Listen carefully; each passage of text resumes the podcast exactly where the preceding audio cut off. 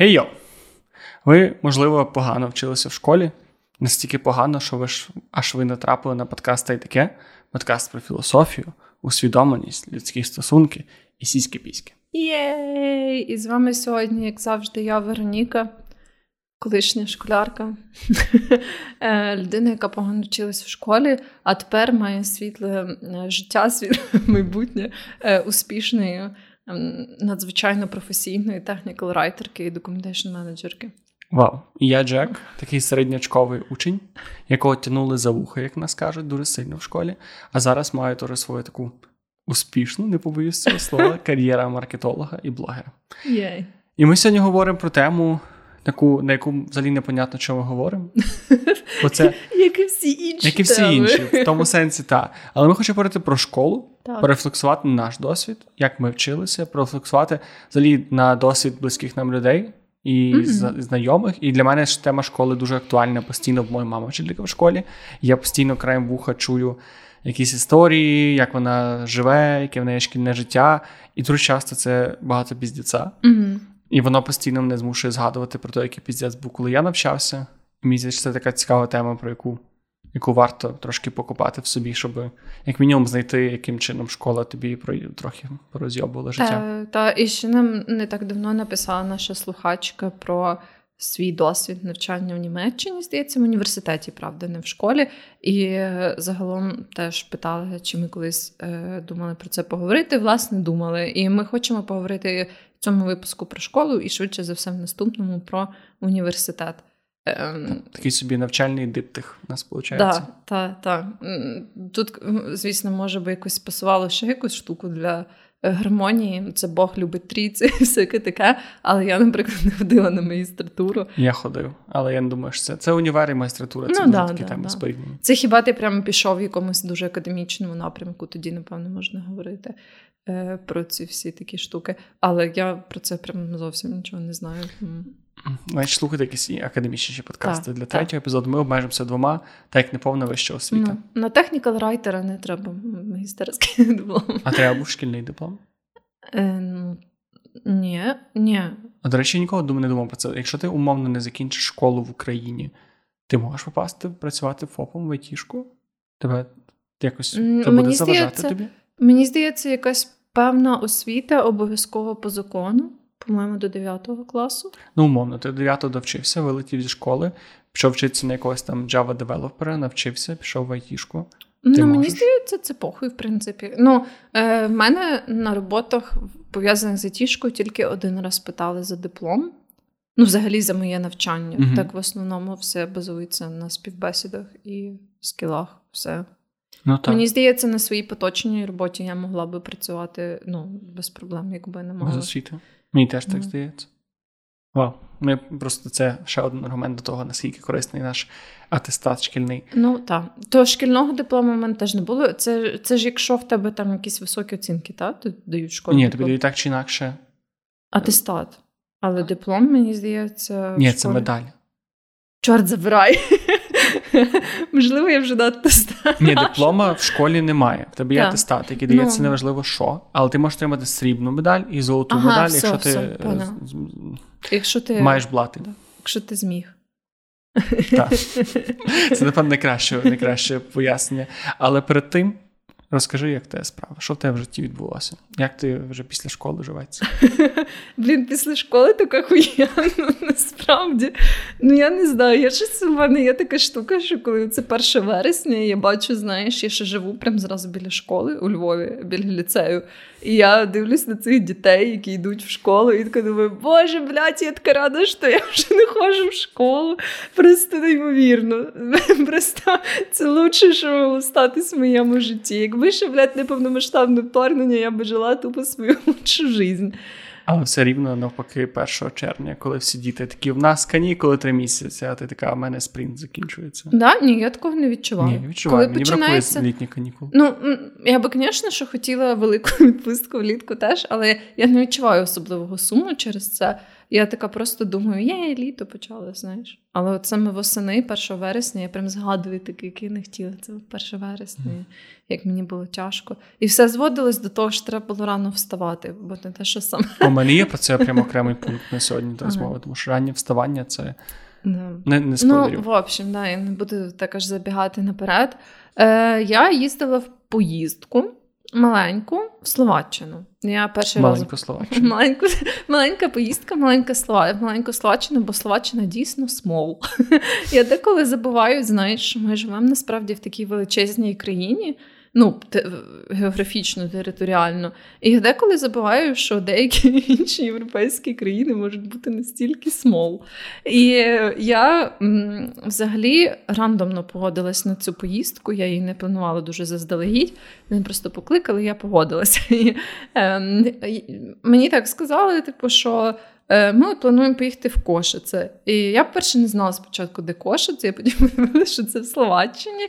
І я така думаю, ну так виглядає, знаєш, що це якесь таке невеличке місто в Словаччині. І я ж е, здивувалась, що в такому якби невеликому місті є прям всі оці такі, знаєш, бізнеси, які ти асоціюєш з європейською країною, типу там Бургер Кінг, Макдональдс, всякі там магазини з одягом, оці класичні, типу Бершки, там Хуєршки, H&M, якісь е, е, ці другерії і так далі. Старбакс був? Так, так. І я така думаю, е, ну цікаво, знаєш, що в такому невеликому місті і таке багато всього, тому що навіть в тому самому е, Пшемишлі, да, польському, це теж таке.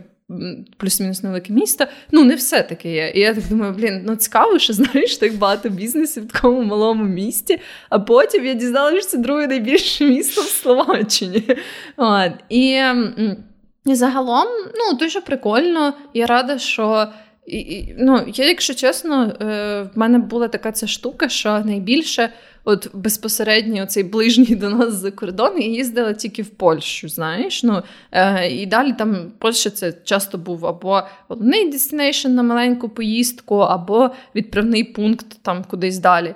І, в общем, е, я щось так мало. Знаю про слова, ну тепер про Словаччину трохи більше, але загалом так мало знала про Словаччину і Румунію. А це ж теж якби наші безпосередні сусіди. Да? І е, я там, коли дізналася, що в Румунії кажуть, що дуже гарно, ще щось. Е, я так настільки мало цим цікавилась чомусь. Е, але словом, я не дуже багато знала про Словаччину, то було класно, що я змогла там побувати. І там дуже публічному просторі багато видно якоїсь підтримки стосовно України, чого мені здається рідше можна зустріти в європейських країнах, які віддалені, більш віддалені від того. Тому що, наприклад, коли я була на Кіпрі, там дуже великий відсоток людей підтримує Україну, але цього ну візуально, е, просто коли ти ходиш по місту, не аж так uh-huh. помітно, бо не те, щоб там аж так було багато якихось стікерів, знаєш, там прапорів, ще чогось там, е, якихось поличок для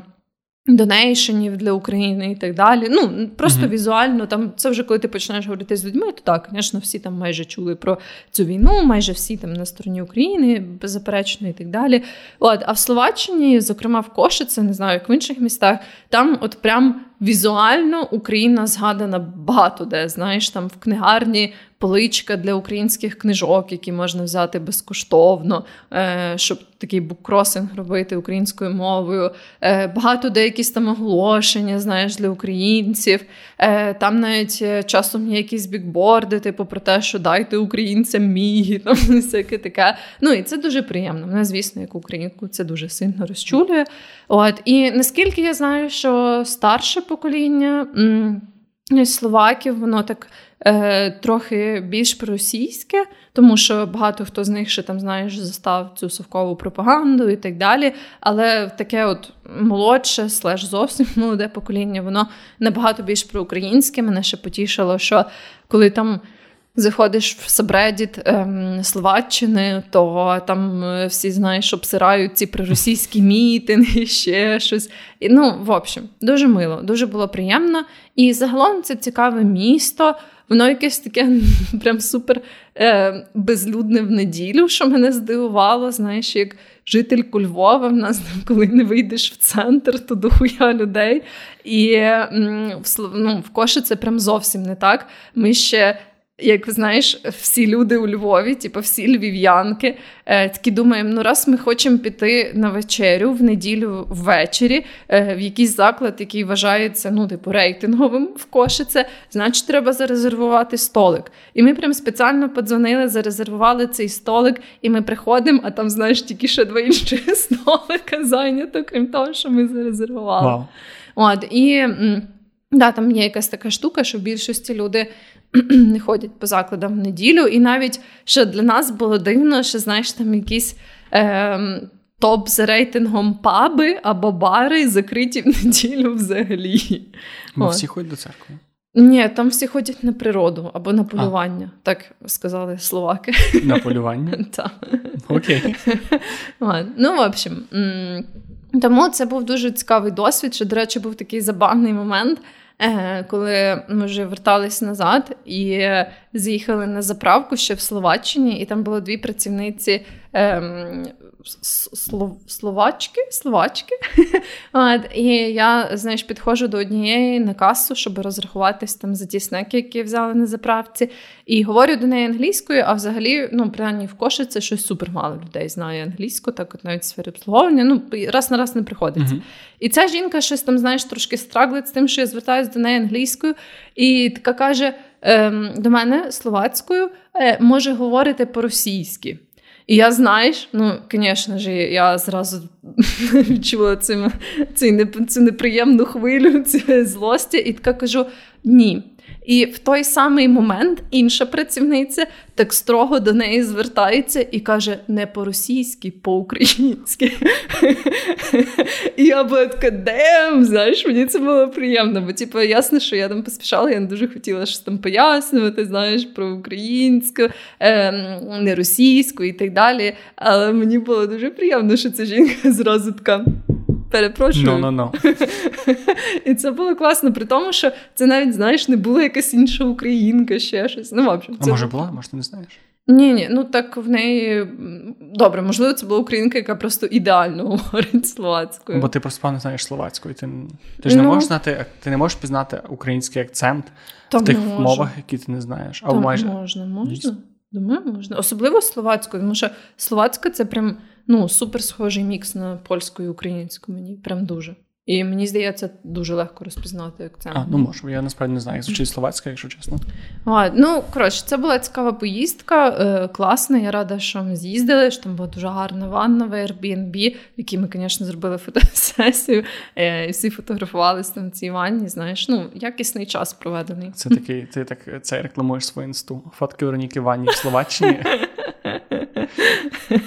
Да, да, Отак. Ем, це була така найвидатніша подія мого тижня. В твоєму топі поїздок. Де це? Блін, ну важко сказати. Мені всі мої поїздки насправді подобаються, тому я би сказала, що вона на на ахуєнному рівні разом з усіма. Ти б їхала ще раз? Так, да, так. Да. О, це хороший знак. Так.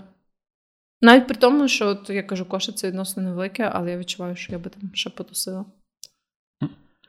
Блін, окей. Треба десь теж буде колись поїхати. Все ще буде. Ще ще наїжджуся. Ну.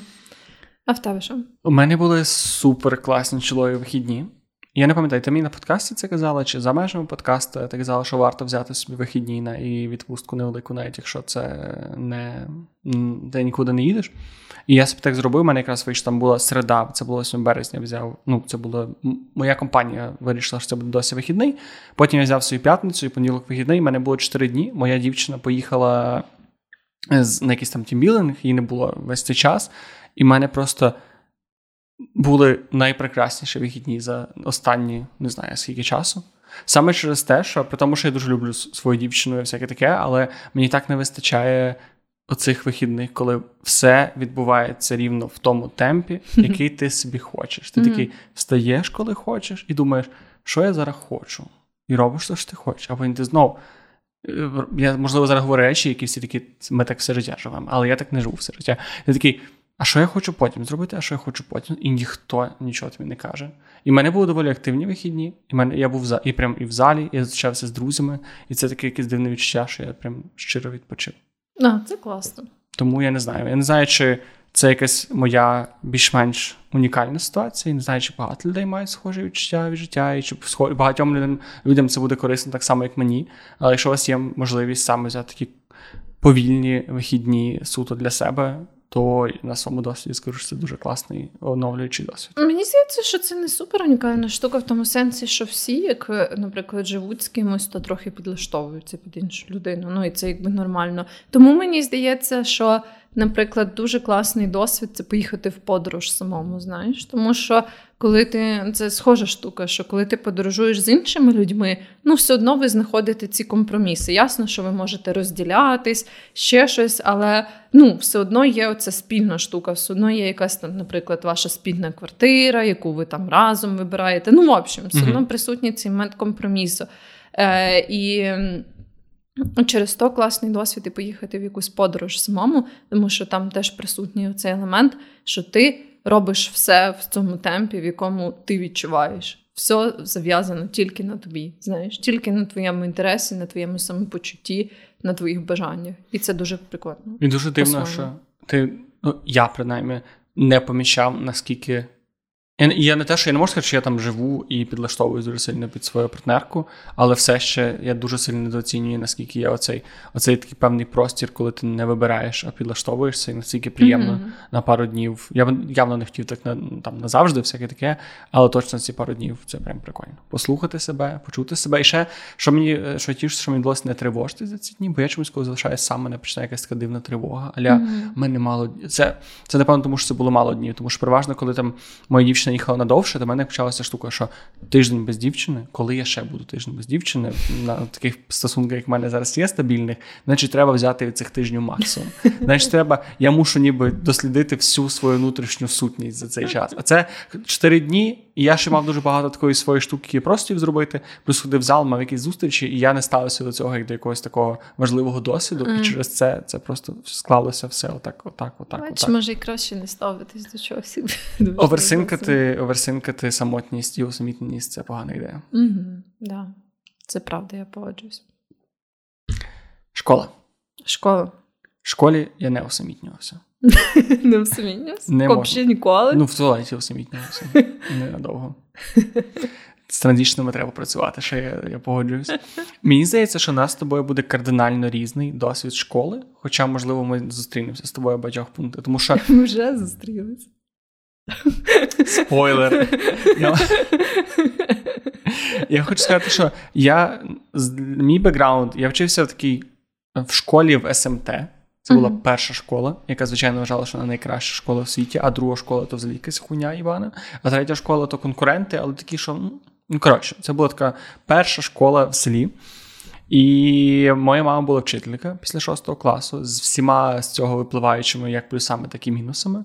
І школа була така, ну, провінційного містечку. І це було, мені здається, що вона багато в чому досі не змінила за стільки років, скільки я вже mm-hmm. 10 років тому і закінчив. Ну, 9 років тому, у 2014 році, і вона десь залишається такою ж, як і була. Тільки тепер деколи в деяких класах стоять всякі комп'ютери, всяке таке.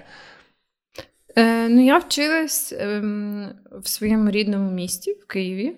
І е, я перші чотири класи вчилась в середній такій загальноосвітній, ні, як це ну просто в загальноосвітній школі. uh І потім я так не дуже асоціюю свій шкільний досвід саме з тою школою, бо це були ці перші чотири початкових класи, які я знаю, що не завжди дуже детально пам'ятаю. Ем, і найбільший свій шкільний досвід я асоціюю вже е, з своєю гімназією, де я вчилась, е, власне, від 5 по 11 клас. Угу. Е, бо ну, це такі більш якісь знаєш, фундаментальні Старша школа. Да, фундаментальні, середня там старша школа і так далі. І це була гімназія Києво-Могилянський колегіум, відповідно від Києво-Могилянської академії. От е, в мене тоді я пам'ятаю, що був така такий драматичний життєвий вибір, важливий, чи я хотіла піти в гімназію Троєщини, чи я хотіла піти в цю гімназію від Києво-Могилянської академії. Такий важкий, напевно, був вибір. Да, ну для мене важкий, тому що ем, гімназія Києво-Могилянський колегіум знаходилась, е, я не знаю, як зараз. Походу, вона все ще знаходиться в тому самому приміщенні. Коротше, приміщення там дивне. І е, там вона переобладнана з якогось старого дитячого садка. Тобто там взагалі не фенсі школа, ну, на вигляд, знаєш. Mm-hmm. І мене це як людину примітивну поверхневу дуже ем, не заохотило тоді, коли я її побачила. Знаєш, бо там такі ці дуже вузесенькі коридори, які не розраховані, очевидно, на великий якийсь потік школярів і так далі. І, і мені тоді, як людині поверхнево цього складу характеру, е, яка судила, знаєш, у ці книги за обкладинку, я така подумала, ну, гімназія Троєщина виглядає набагато гарніше. Плюс якась моя подружка, здається, йшла туди е, поступати. І бо там прям треба було здавати вступні екзамени, і там, і там. А чого ти все-таки обрала Києво-Могилянку? Мені здається, що там е, великою частку зіграло рішення моєї мами. Як неочікувано. Да, да. Але я пам'ятаю, що здається, ми домовилися якось, що я спробую, якщо мені зовсім там з якихось причин не буде подобатись ем, ця гімназія, що я перейду в гімназію Троєщина. Але е, мені все сподобалось, я зразу собі завела там подружок, е, і вже потім, знаєш, не виникло такої необхідності. І я насправді, звісно, що я не знаю, десь там, напевно, є цей паралельний всесвіт з Веронікою, яка вчилась в гімназії Троєщина. Але я насправді дуже рада, що так все-таки вийшло, при тому, що в Києво-Могилянській. Е, Трохи було специфічних штук е, в плані навчання, але я все одно рада. Ти рада? Було більше плюсів, ніж мінусів. Ти рада через те, як там було навчання, чи через те, що там, не знаю, познайомилася з людьми і всяке таке? Типу е... саме аспект навчання тебе тішить, чи більше? Та саме аспект цього шкільного життя, яке не було пов'язано з моїми там однокласниками, ще щось, а от більше з школою, з гімназією, як структурою. Отак. О, це цікаво, тому що я. Я думав, як я би міг підсумувати свій шкільний період і загалом свою школу, своє навчання.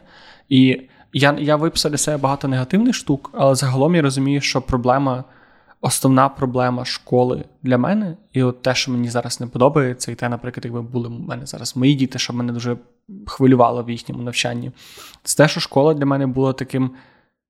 Просто місцем, яке треба було відбути. Це не uh-huh. була ні каторга, це не було ні ні щось цікаве. Це просто був такий 11 років, де ти приходив в одне місце, робив одно і те саме.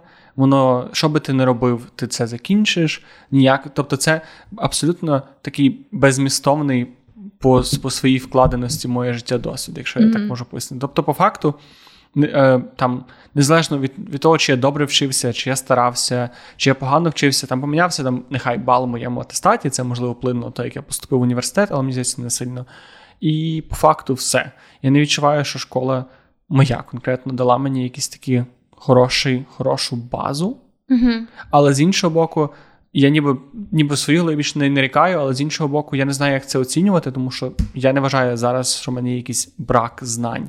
І я не розумію, чи це всупереч, чи це завдяки, чи я просто ну, не, недооцінюю свою школу. І коли я там з мамою про це говорю, вона каже: Ну ти ж не дурний вийшов. І в універ поступив, mm-hmm. і закінчив, і от працюєш. То якби школа була така погана, тут, напевно, би так не було. І, і я ні, і я не маю на що на це відповісти. Mm-hmm. Тому у мене десь такий такий досвід, що в мене моя школа це такий просто незрозуміло що. Поняла. А були взагалі аспекти твого навчання або твоєї школи, які тобі подобались?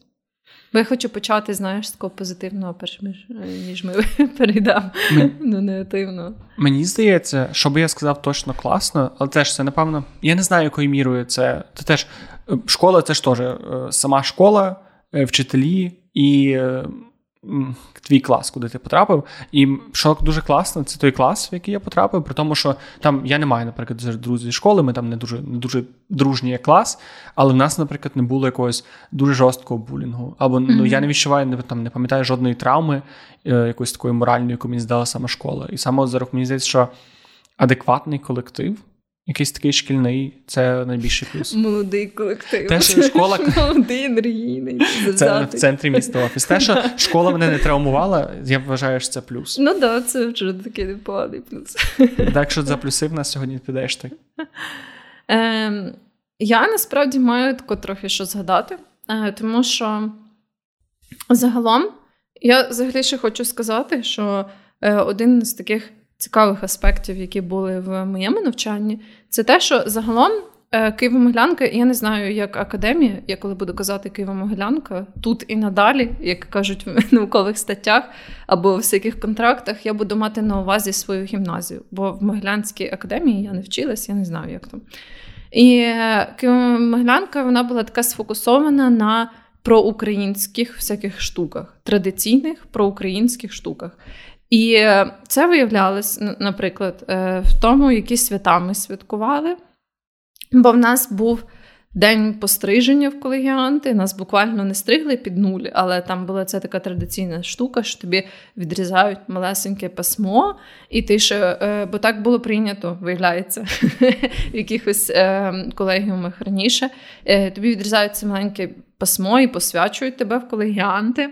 Е, В нас був якийсь гімн, е, який ми всі мали тоді вивчити, теж, щоб співати його на постриженні цьому. І здається, на постриження ти теж, якби всі мали приготувати якусь. Кашу і пригощати нею людей. Це теж типу, як цей елемент традиційності, що так якось раніше було заведено.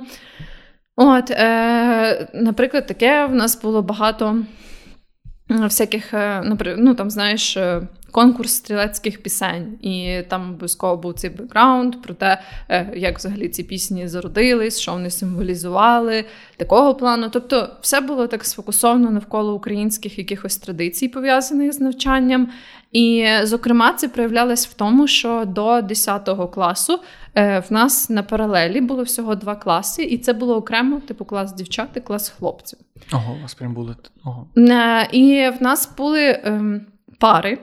Це теж ніби як така більша відсилка до е, традиційного колегіуму стилю. Тобто не уроки, а саме пари. Саме пари. І в нас якби йшло так. Е, схоже з університетом, що, наприклад, в тебе пара математики, і ти маєш якби першу частину пари, потім перерву маленьку, потім другу частину пари, потім велику перерву між парами, і далі, ну так наступне здається, в нас деколи були якісь один урок по окремо, але в більшості все було парами. Також, ну, але оцей аспект з розділенням на хлопців і дівчат, е, воно мені, напевно, видається найбільш таким Ну, зрозуміло, до якої традиції це відсилка, та, бо навчання історично часто було таким гендерно сегрегованим. Е, але мені воно так видається найбільш дивним. Я, до речі, не знаю, чи цю штуку далі типу, зберегли в цьому колегіумі.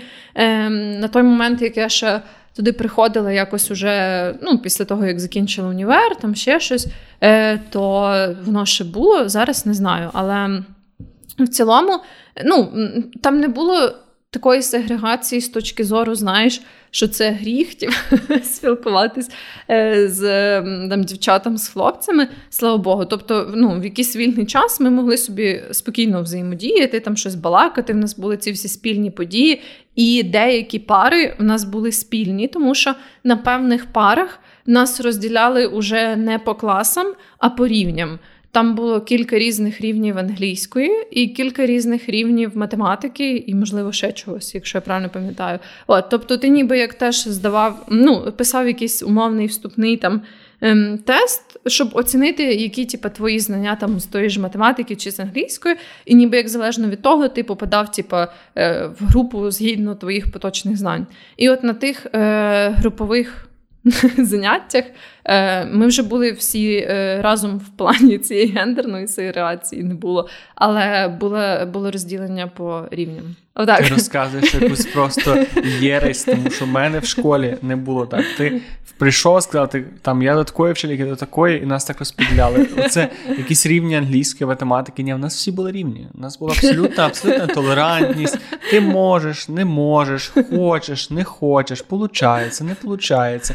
Всі всі вчаться разом. І до речі, до речі, класна штука з парами, тому що це так тупо. Я пам'ятаю, як мені на першому курсі було настільки складно, через те, що ти звикаєш ментально до 45 хвилинних відрізків, а потім ти приходиш і кажеш, ні, типу, mm. тепер буде подивен два рази більше, і і все, бо нас не їбе. От для мене якраз це була зовсім не нова штука, і в принципі це було прикольно. Також е, оцей елемент знову ж таки традиційності полягав в тому, що від самого початку до нас звертались на всі вчителі, і це було так зроблено з повагою, щоб типу, продемонструвати до тебе повагу. І це насправді було прикольно, тому що ну. Е, і так само ми, якби як учні, звертались завжди пані або пан, типу, не на прізвище, е, не на ім'я і по батькові, а там. Пані Олена, там пані Наталя, ще щось. Це цікаво, і прикольно, що до вас звертали. А це в молодших класах? А, в молодших класах. І в молодших, ну, типу, починаючи з п'ятого. Тобто, коли ти там поступив, від самого початку до тебе звертались нові. Блін, це класно. Цікаво, mm-hmm. як це як це впливає, тому що в нас в школі там було байдуже, тому ну. У нас було доволі фамільярне ставлення до до учнів, ну, при тому, що там до, до вчителів всі були ім'я по батькові, але учнів там не знаю, там могли там Веронічка кликати, mm. типу викладачі там і все. Ну от е, нас можливо вже знаєш, якщо ти прям типу, довго тусив з якимись вчителями, там е, робив якісь якихось багато там позакласних активностей стосовно якогось предмету, то можливо. Але так в цілому на уроці, то ну завжди звертались на ви, знаєш. Так і це да, це мені подобалось теж. Взагалі, це про українськість і орієнтованість на українські традиції мені подобалось. І ну, великий акцент теж був на українську мову, е, і великий акцент був на історію України. І історію України нам прям вчили дуже детально, дуже добре, і завжди в тому ключі, типу, знаєш, української незалежності, як Україна виборювала свою незалежність, і от саме в такому дуже дуже проукраїнському настрої. От, Там в ключі такому, типу, які. Ем, яка завжди була охуєнна там боротьба, знаєш, які завжди е, вояки там були в Україні і так далі. Ну, такого плану. Це цікаво, тому що в нас школа. Мені здається, це будь-яка західна провінційна школа на заході України, можливо, не тільки, але це мій досвід. Завжди буде мати якусь таку дуже проукраїнську позицію. Але в мене, я здається, це зачіпав на якомусь іншому подкасті. У нас навіть був музей УПА на першому поверсі, mm. і досі є. І там нам кулі, краївки, там дуже багато інформації. Але або мій дитячий мозок, ну бо я це теж не відкидаю, не хотів сприймати інформацію. Або нам її викладали так, що для мене завжди була журба, журба, журба. Тобі розказував, у нас було навіть у нас було окрема історія України як предмет, і окрема історія всесвітня. Mm-hmm. І історія України у нас, до речі, історію дуже погано викладали, але на тих всіх на лінійках нас завжди був типу, Голодомор, співаємо сумні пісні про Голодомор. Повстання УПА, співаємо сумні пісні про те, як вмирали герої з УПА. І і це було потім, типу, Голодомор, УПА, сумно, сумно. Це було постійно. Можливо, це те, що я запам'ятав. Можливо, це те, як. Ну, я теж зараз не можу сказати, чи це дійсно так поданий матеріал, чи це. Але це мій, от такий мій висновок завжди був, що я мені пам'ятаю, що я коли вийшов зі школи. І напевно до там 14, ну 14 десь до ну, останніх років насправді для мене історія України я так від неї трошки саме mm. відходив, саме через те, що в мене це завжди було оце, типу, що ми у нас оця е, оця модель України, знаєш, оця така, що це дівчинка в білій сукні, яка йде з вінком. Ну, реально, у нас у нас були ці виступи в школі. Майже, ну, якщо виступ був про Україну, був танець, де була дівчинка в білій сукні, а в чорній сукні, в червоній сукні з вінком, яка йшла під плине кача з з рушником на руках, потім падає на коліна, і в неї течуть сльози. І вона, і всі навколо неї дівчата в чорних сукнях беруться за руки і повільно ходять. І я зараз це я не утрую. Це те, що в нас було майже на, mm. на кожен рік, хоча б раз це мало відбуватися. Поня, ну бачиш, у нас була якась така більш войовнича штука, бо там на тих самих конкурсах стрілецьких пісень завжди, знаєш, вибирали якісь такі там, типу, про те, як москаль буде страждати, вмирати, там ще щось. От як ми будемо визволяти наших братів українців і так далі. Ладно, І ну, десь історію нам в такому самому ключі подавали. Насправді, в мене персонально. Ем, особистісні стосунки з моєю вчителькою з історії України були погані, але я, навіть незважаючи на це, завжди розуміла, що прям історію вона викладала класно, бо вона це все підносила завжди. Ем, по-перше, цікаво, а по-друге, в такому самому ключі, от знаєш, цієї незламності, типу цієї хуєнності, цієї сили і так далі. І це було прикольно. От. І тато, мені дуже подобалось. Мені насправді і тоді подобались ці такі проукраїнські штуки, хоча ну, їхню повну якусь важливість я, звісно, не усвідомлювала. Ем, для мене це, напевно, був просто більш такий, знаєш, приколяс. От. Е, У нас був ще дуже цікавий день самоврядування. Е, Це було тільки в. Ну, як, якийсь один день, я вже не пам'ятаю, коли саме, здається, десь весною, коли ем, всіх вчителів заміняли одинадцятикласники того О, року. у нас було це був найбільш хаотичний день в році. Просто Але в нас це було прям дуже круто реалізовано. І навіть директора е, заміняв якийсь одинадцятикласник, там завчик, коротше, всіх. Але вас це дійсно працювало, тому що Так, в нашій так. школі просто починався масово хаос і анархія, тому що ти приходив до п'ятого класу. І вони просто бачили тебе, і просто всі піднімались і починали кричати, посилати тебе куди тільки можна, і просто бігати. І в нас ще було типу по декілька, по декілька людей. Ми завжди приходили в клас, і просто ми розуміли, що наша, наша ціль не навчити цих дітей, а пережити той сраний урок, Мгм. і просто щоб ніхто не поламав собі голову, тому що це завжди була вакханалія суцільна. Ну, мені здається, деколи може в нас теж виходив такий хаос, але в більшості виходило прикольно. Я ще подумав. Теж, я, я, так, я так не хочу поносити свою школу, насправді. Бо Мені здається, особливо через те, що там моя мама досі там працює, хоче не слухати цей подкаст, але я ніби відчуваю, що я таким чином її особисто ображаю. Але мені сумно, що я не можу згадати жодного вчителя. Ти сказала вчительку історії. Я не можу пригадати ні одного вчителя або вчительки, як, який би я був вдячний за те, як вона викладала в школі. І мені здається, що це якраз найбільша проблема, і теж я коли думав про проблеми школи, мені здається, що основна проблема школи моєї української, це е, і ну, я, я екстраполюю свій досвід на всю Україну з вашого дозволу, саме в тому, що я, я не розумію, хто хоче бути вчителем загалом. М. Я не знаю ні одну людину, яка би. Ні, я знав пару, але я дуже мало людей, які А, хотіли би бути вчителем, а Б, реально вчилися на те, щоб бути вчителем, а не просто закінчили якийсь там політех е, викладацької справи і пішли в любу сільську школу, яку їх першою Мгм. взяли. Бо мені здається, що ця якраз комбінація, коли в тебе люди. На доволі низько, низькооплаченій роботі, як би це не було сумно, а вчителі в школі, принаймні в моїй школі, це дуже низькооплачена робота, навіть для, для, для невеличкого містечка. І Б, вони не вчаться. Вони ніхто з них не мав нормальної освіти як педагога. Них всі була радянська освіта. Там їм було Мгм. великий, великий відсоток вчителів. Це були типу старші жінки, там 80-70 років, тому що їм можна було отримати пенсію і зарплату Мгм. одночасно. І це просто люди, які взагалі не їбуть, як, як працює дитяча психологія, як працює щасна педагогіка, як загалом розвивати дітей, які просто вже такі, типу, 30 років сидять на одному місці, і їм було похуй, і вони такі, «М, ще раз читаю одну саму книжку. Угу.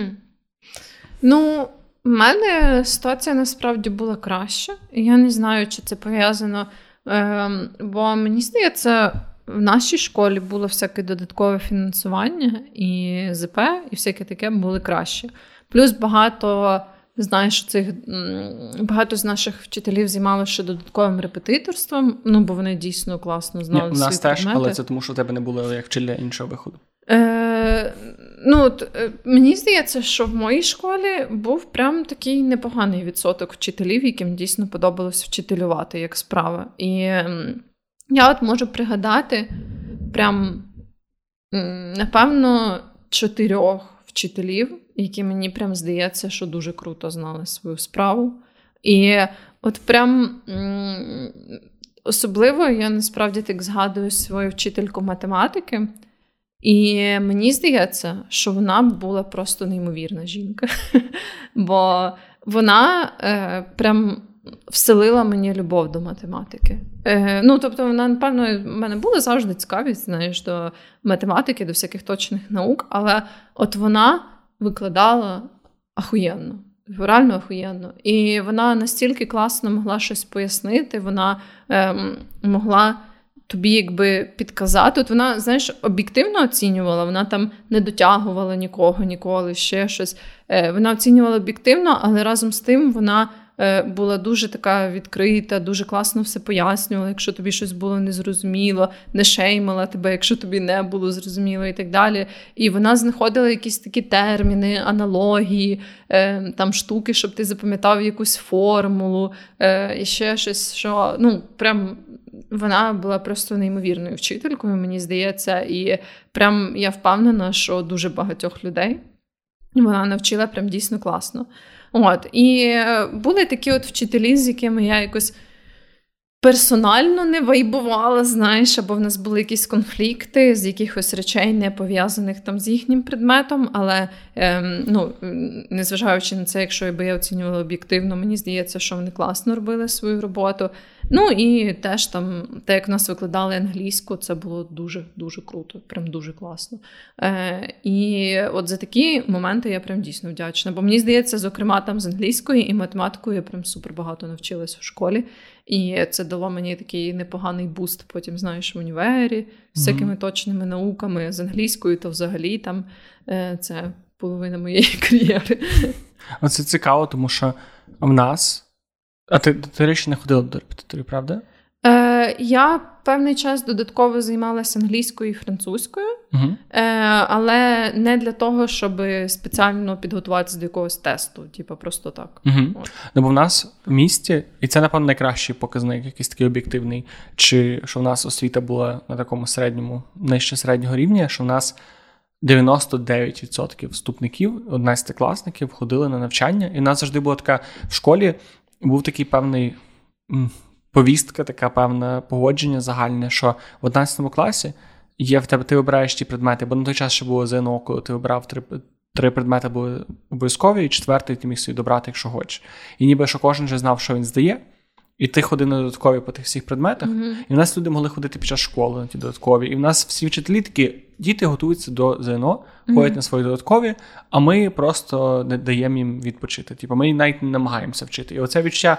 Або ще дуже було помітно, коли ти коли тебе вчила в школі якась вчителька, і потім ти ходив на неї на додаткові. Так, наприклад, було у мене, ми з братом в одній школі, і була вчителька англійської. Е, до речі, покійна недавно. І вона дуже вона була моя репетиторка, а його була вчителька англійської mm-hmm. в школі.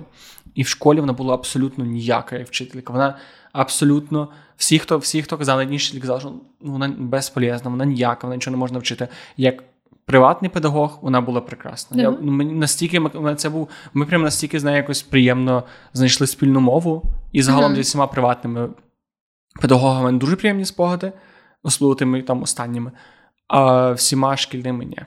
І я думаю, що це така якась така загальна. Мені здається, це доволі часто зустрічається в менших школах, власне, через те, що нас ну, ти не поїдеш, ти не не підеш там, не знаю, вчитися, не не покладеш своє життя на те, щоб стати класним вчителем, а потім така. Піду до якогось села на заході України, mm-hmm. буду вчити там не знаю, економіку за 5 тисяч гривень в місяць. Мені здається, що ні одній здоровій людині таке в голову не прийде, і це потім бракує вчителів. А потім і діти, і діти, які немає, як я на подкасті кажу, що якась хуйня, не освіта. Ну да, да. Ну я погоджуюсь, що певно, е- чим ще віддаленіший, чим менший якийсь регіон, населений пункт, то певно там ну, складніше.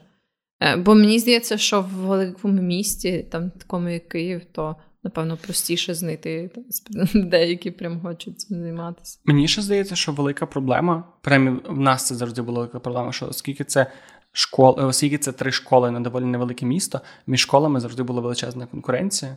І mm-hmm. це те, як пам'ятаєш, оті ринок е, до 2022 року. Всі казали, що тепер кандидат вибирає і весь ринок прогинається під нього. І в нас була абсолютно така сама хуйня. Ці хороші часи, пробачте, будь ласка. Люди, яких покотилася сльоза. Перша сльоза згадування про провінційну школу, друга за айтішку 21 року. Скорочені люди, типу, з закритих проєктів, такі сука. Да. Сорі, ще раз. А, і школи там, там як працювало? Якщо ти, як вчителька, дуже сильно гнобиш дитину за те, що вона тупе. Ну, або ставиш. Давай так, ти не гнобиш, ти ставиш бали, які людина заслуговує. Тут мама просто приходила, бо батько цієї вчительки, брала дитину і віддавала в іншу школу. Тому що в іншій школі їй вже сказали, що Ой, та то ви щось так, та вона така розумна у вас, така хороша дитина, а вона 8 балів має з геометрії, та то якась свиня, там в нас є от пані Анатолія якась Анатолівна, і вона нормально навчить, і Анатолія Анатолівна на урок не прийде, але всім поставить 10. І в нас це це було постійно. Це було просто ну, було відверто і є. Це просто типу, постійна, типу, оця штука, що нам треба було дітей, бо школу закриють, бо класи скоротять, бо фінансування менше. І типу, і через оце відчуття, що діти, по суті, як. Не знаю, діти, по суті, те, на чому тримається ця школа, буквально в плані mm-hmm. фінансування, то ти не можеш їх вчити, тому що діти забезпечують твоє життя, і ти від них залежиш. Тобі вигідніше ставити оцінки як-небудь, але щоб вони трималися в тебе в школі, ніж бути об'єктивним і хорошим вчителем. А мені здається, що хороша система навчальна, мені здається, більш строга і менш прощальна, ніж була mm-hmm. у мене. Бо в моїй системі я пере, я переписав свої може, стільки контрольних. Просто ти пишеш її на, на якийсь хуйовий бал, твоя керівничка дивиться і каже: Бля, ну ти ж на відмінника йдеш. А в тебе там сімірка з контрольною. Іди до вчительки там Антоніни Іванівни, сядь, скажи їй, що ти від мене, і вона тобі дасть твій зошит, дасть тобі правильні відповіді, ти перепишеш. І в тебе таке було хоча в житті? Ні. У мене такого було до хуя. Мені здається, можливо, в нас таке було з певними вчителями.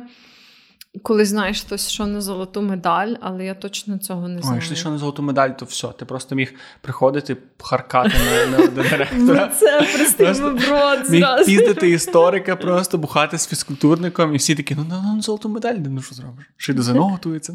Ну, знову ж таки, це це реалії моєї провінційної школи і того, що того, що всі дуже сильно переживали, щоб нас не не закрили, не скоротили, дали гроші на дах, дали гроші на фарбу, поставили пластикові вікна. Це все було критично важливо для цієї школи. Мені ще, до речі, якось так деколи, хоча це така дрібниця, але в нашій школі просто були шафки, знаєш, в які ти міг поставити свої речі або лишити щось таке, типу, на наступний день, там то ж тобі треба було.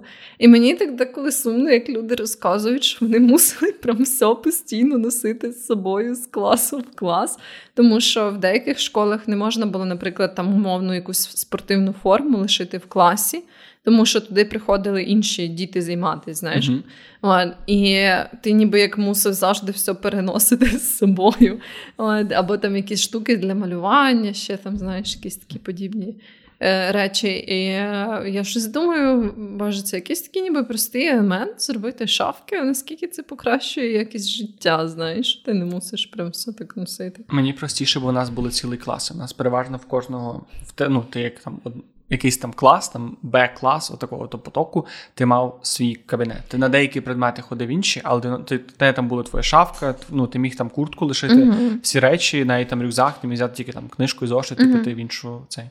Він ну, у нас не було такої да, це набагато краще, мені здається, ніж коли. І мені це теж більше подобається, тому що це якесь такий класно, що ви маєте свій простір, і так, ти навіть так. маєш свою парту, яку ти навіть можеш трошки кастомізувати, так, свій стілець, і це створює якесь таке відчуття, що це твій простір, а не ти no. Ну. постійно бігаєш туди-сюди. Мені це мені це подобалося, напевно, одне no. з хороших. Але no. це просто мені здається, всіх наших школах так було. Може бути, може бути. Ну, загалом мені ще подобалось, до речі, які в нас організовували події такі суто, знаєш, як тімбілдинги, які не були пов'язані з цією школою, а якісь такі. Ем, тільки наші, бо я прям пам'ятаю, що ми робили якісь дискотеки в класі, ще щось, знаєш. Прям, а ми теж, до речі, але дуже мало. Такий чуть-чуть стоп земля вайбс, знаєш, О, не, не не, так красиво і не так багато блискіток, що було в людей. Але в цілому. До речі, ти згадала про «Стоп земля. Наскільки ти, наскільки цей фільм викликав в тебе ностальгію по школі? Прям сильно. І я так говорила з людьми, і вони такі кажуть, Боже, я типу, взагалі в школі такий не був, таким не цікавився, такого не робив. Там, типу, а як це їм дозволили алкоголь, якісь пити, Ого, типу, ще щось. І я така думаю, боже, це взагалі не схоже на відосі. Я якраз цим і займалась. Типу, я якраз, знаєш, хотіла танцювати, оце дивитись на якогось свого краша, там намалюватись, ще щось там е, незаконно випити винця в когось Та-та. на хаті. Це було таке, щоб хтось це ригав в туалеті, да, а ви да, ламались. Да, це абсолютно мене. Стоп земля, там трошки цей вайб київський, який все ж таки трошки змінює, бо в нас це було трошки інше інший вайб навколо. Але суто активності, я дуже ну, я дивився цей фільм з таким дуже чітким відчуттям того, що це ну, це схоже на Я, я прям відчула сильну ностальгію. На сайті були ці теми з порізами. Я ніколи в цьому не брав участь, але в мене є декілька знайомих, які такі прям. Угу. Мені здається, що в нас була певно більш популярна анорексія з, ем, з деструктивних типів поведінки. Але в цілому, ну просто не знаю, мені теж було важко якось, що ну, не, не зовсім можу зрозуміти людей, для яких, наприклад, стоп земля взагалі ніяк не відгукнулась, і вони такі, боже, то що це взагалі таке? Типу, моє життя так не виглядало. Ну не знаю, моє виглядало і через то я прям. Ні, ну це нормально, що у вас різний досвід. Так, так, просто мені це було цікаво, що настільки може, знаєш, відрізнятись. Цей так, досвід. Цікаво, що в нас він з тобою спільний навіть, да, навіть через да. стільки кілометрів. О, тому це було класно. Ці всі такі, е, знаєш, цей ем, на 50% нормально, на 50% хуйово організований шкільний дискач, але тобі типу, класно, mm. тому що це прям подія. Бо ти знаєш всіх кінців. Да. Так, ну там діджейство. Ти можеш та, та. шкільна дискотека була набагато краще, ніж будь-який йобаний клубєшник. По одній простій причині. Найди мені клуб, де ти можеш піти в діджея і сказати. Там Іванка, включи, будь ласка, мідлячок. І тебе не пошлють, а тобі реально включать мідлячок. Ще й такий, як любить Іванка, тому що всі ну, Іванку всі знають. Оце оце був сервіс просто прекрасний. Правда, тобі там міг подати пізди, і той чувак, який добре знає Іванку і мідлячки, які їй подобаються. Але це вже питання, це вже друге, другорядне питання. Блін, взагалі не знаю. Ці такі шкільні події, я їх згадую з такою насправді теплою ностальгією.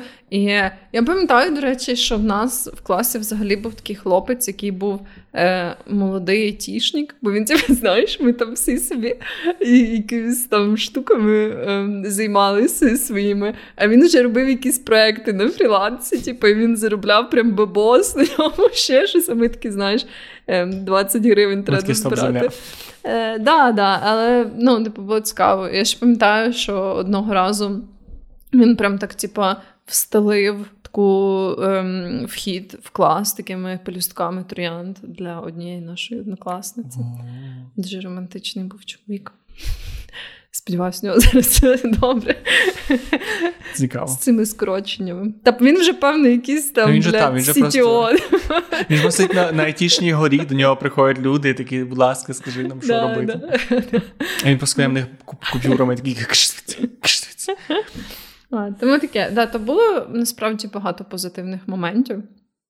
Для мене я багато що згадую з такою приємністю. Наші були шкільні ярмарки, і це було так Нас прикольно. Дуже, Ви всі щось готували. Ваші бабці і мами щось всі готували, і ви це принесли і між собою продавали. І це було дуже прикольно. Да, да, в нас теж були якісь такі штуки, що там часом е, ставили якісь вистави, і мені подобалося, що в тебе був в принципі простір більш-менш креативно до того підійти. Ну, я, наприклад, не аж так сильно брала участь в всяких творчих е, таких виставах. А у вас був вибір? Так, так.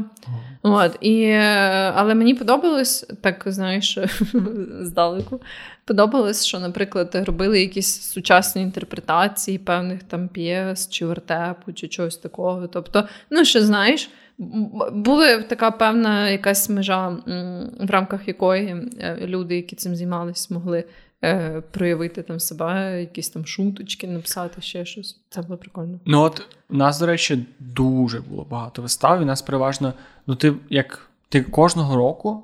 Якийсь клас мав поставити хоча б одну там, не знаю, виступ. Mm-hmm. Кожного мав бути виступ, і цей виступ це могло бути типу, абсолютно рандомно. Могли співати, могли розказувати там про якийсь там, День землі. І це дуже класно, але мені дуже сумно, що е, в цьому не проявляється можливість це дуже класна можливість дати дітям покреативити, подумати, проявити себе.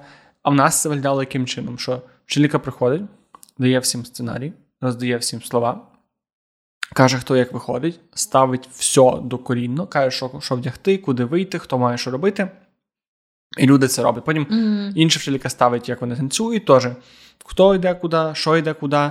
Ти можеш придумати якось своє, своє, але тобі ніби щоб придумати щось своє, Додати тобі треба прямо проявити ініціативу, сказати конкретно, ти mm-hmm. маєш бути ну дуже дуже цього хотіти, і ніби ніколи ніхто тебе на цього не мотивував. Mm-hmm. І що ніби це дуже класна можливість показати дітям, що таке публічні виступи, як з цим працювати, що ну танці, як це працює, працює режисура, але знову ж таки люди, які це ніколи не робили, ніколи не думали про таке ключі, для них це просто ніби в мене є клас, треба показати, вони файні, щоб ви вчили слова. І це теж така, ніби.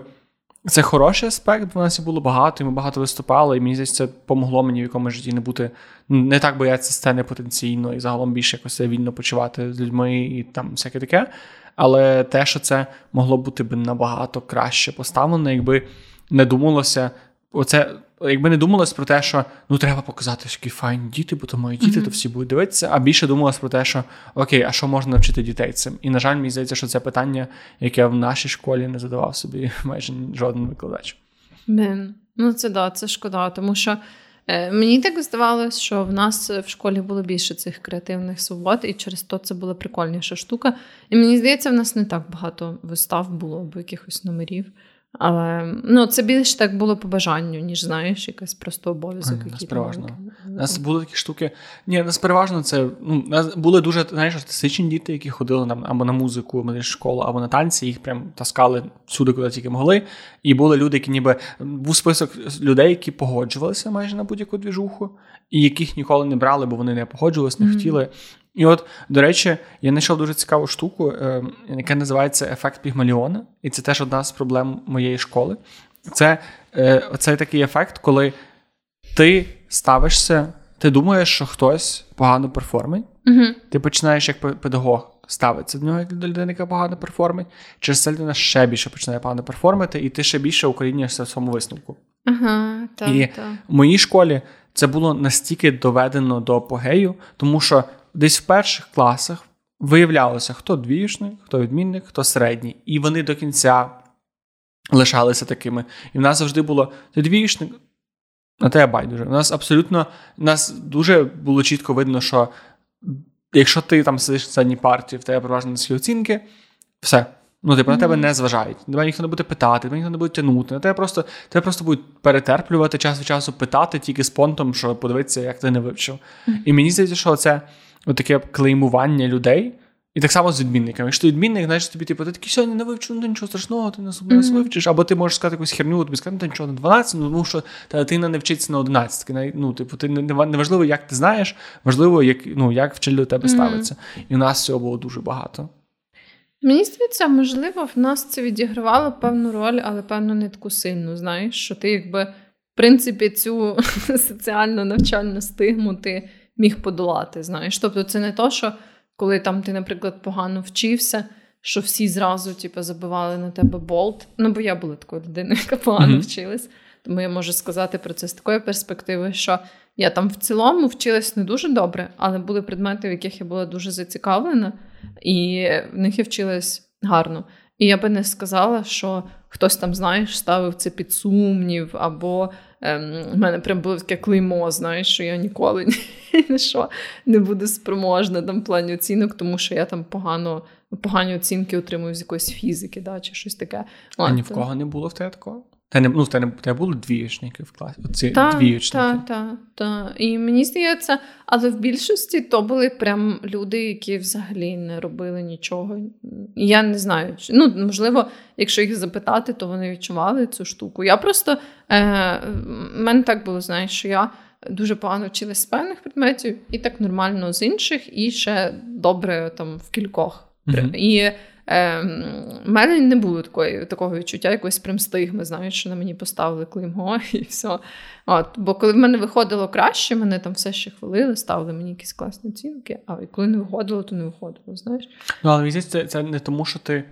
Е, це тому, що ти була в цій середній категорії, до якої ставились так. Ну, принаймні, в мене в школі можливо, в мене не можливо, да. Ну, в нас щось я пригадую таке, що були прям типу, люди, які завжди знаєш, отримували прям низькі оцінки. Не знаю, можливо, них був інший досвід, тут уже важко сказати. От, Але принаймні мені видається, що не аж так сильно проявлялося. Ну, тобто, проявлялося в якійсь мірі, бо е, так якось як влаштована українська школа, або, можливо, влаштовано те покоління людей, яке зазвичай йшло вчителі, знаєш, там, коли вчилась, то. Можливо, є, ну, мені здається, є оце таке якесь трошки особистісне упередження, і я часто його відчувала в особистісному спілкуванні, е, але не в навчанні. Отак. Хм. Ну, просто Мені здається, це більш все-таки системно. Можливо, в якихось школах цього менше, якісь більше, але ця проблема того, що в нас не заохочують тебе. Ну, тобто, по факту, якщо ти погано вчишся, на тебе абсолютно ну, ну я, сенс я тебе розумію, що ти маєш і пробувати, якщо так. ти можеш просто сказати, ну окей, ну він не хоче, для чого я маю. Ну, ти дуже ну, легко да. займаєшся відповідальністю. По ідеї, мені здається, якщо так би подумати, то якщо прям якась ем, учень або учениця дуже погано вчається, да, то мені здається, в ідеальному світі це мав би бути якийсь умовний колективний. Е, процес вирішення цього, да? не звинувачення, та ти просто довбойоб, ти нічого не знаєш. А ніби як оце намагання, там, знаєш, спільно з батьками, спільно з іншими вчителями придумувати якісь штуки, там, типа, спільно з цією дитиною, людиною, е, якби знаєш, там поговорити з нею, що їй, наприклад, заважає, або ж там в чому саме її особливість, може, не знаю, вона там.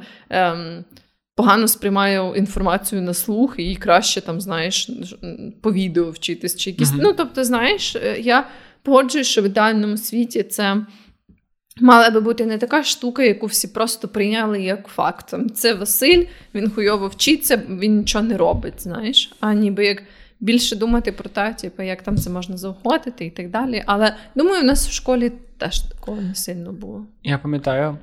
Я в шкільні роки у мене як такий серйозний стейтмент, мій е, такий бунтівний весіло біля комп'ютера мого е, ну, домашнього, е, така роздрукована на чотири е, папері е, картинка, де був знаєш, оця штука старий такий мем, там був стояв Ньютон, і там був слон, качка, ще щось, ще mm-hmm. щось, мавпа і риба. І там написало, що якщо ти будеш оцінювати рибу по тому, як вона вилазить на дерево, то вона все життя буде думати, що вона дурна. І я пам'ятаю, я бачу цю картинку і такий. Це тупо описує мої емоції відносно школи. Я собі роздрукував, повісив, і мама пішла і сказала: дивись на.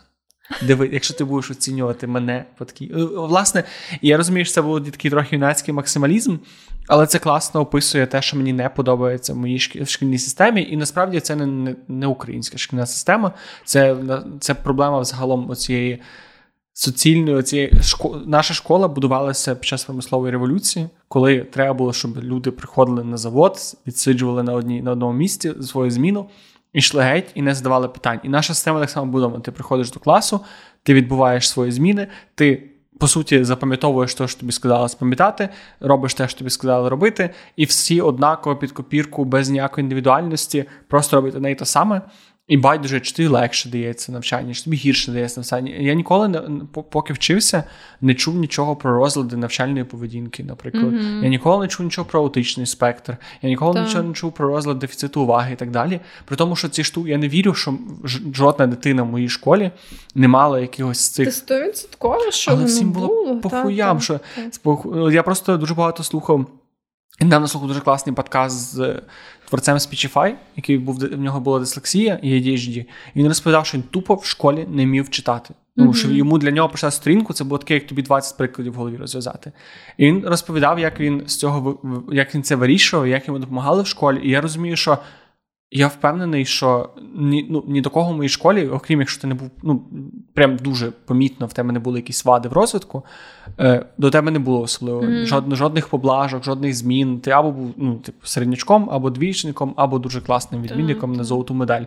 І я не я думаю, що це не дуже ок. І ще що... дуже часто мені здається, такі більш консервативні вчителі прям дратуються на те, що треба щось міняти і підлаштовуватись під цю дитину, яка типа ненормальна, знаєш, або що там цій дитині. Е, треба час від часу встати і пройтись, знаєш, бо їй типу, важко весь час сидіти на місці, і їх це харить. Або там, типу, якщо в тебе якась штука, не знаю, що тобі треба частіше в туалет виходити, да, і їх це бісить там, чи щось таке. І от Мені здається, це один з таких аспектів, які.